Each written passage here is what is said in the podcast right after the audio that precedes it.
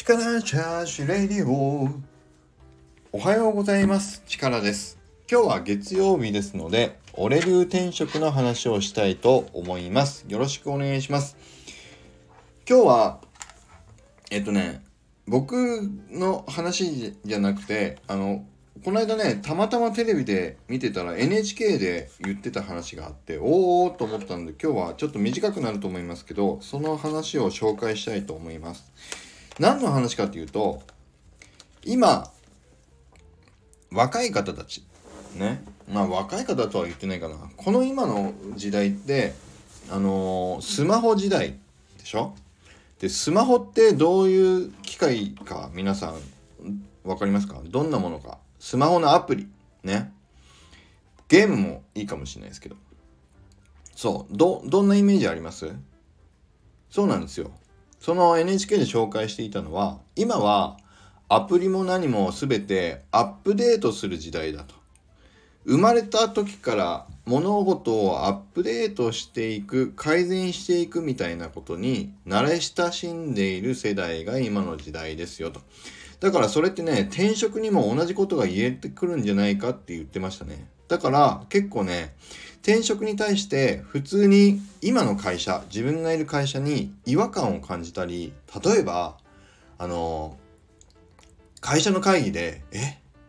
何こんな古臭いことやってんの?」みたいなそういうちょっと違和感を感じた時ってあこれはアップデートしなきゃいけないって感じやすい人が増えてきているんだそうです。ね。いや、どのぐらいどういう統計取ってるのか本当かわかんないですけど、でも確かにそういう風な観点で見れば、会社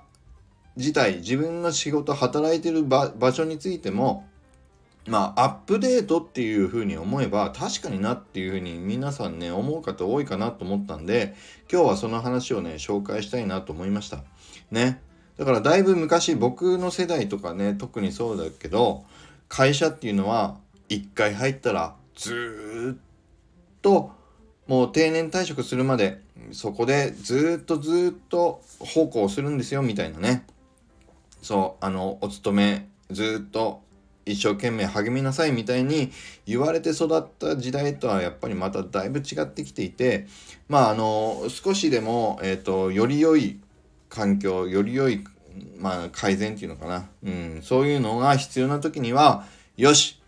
アップデートしようっていうふうに思うっていうのも一つの考えかなというふうに思思いましたっていうことでね。うん。どうですか？あスマホアプリね。あのちょっと古くなってきたらアップデートするでしょ。アップデートしてくださいって普通に表示されますからね。でポチンとするとダウンロードしてますみたいなね。あの新しい機能入れてますみたいな。そういうのを本当に今皆さんも慣れ親しんでると思いますけど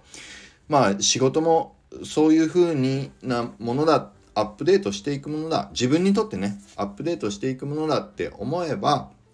少し気が楽になる部分は出てくるんじゃないかなというふうに思ったので今日の紹介となりました。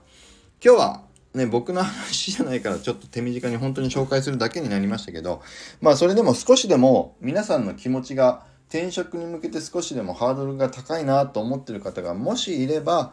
アップデートねっていうふうに思うっていうことも一つの道だと思いますので是非まあそういうことも含めてこれまでいろいろお話ししたことも含めて是非転職というものはまあ選択肢の一つとして前向きにあの付き合っていただけるといいんじゃないかなと思いました。ということで今日の話は以上になります。それではいきます。力チャージ今日も力あふれる一日を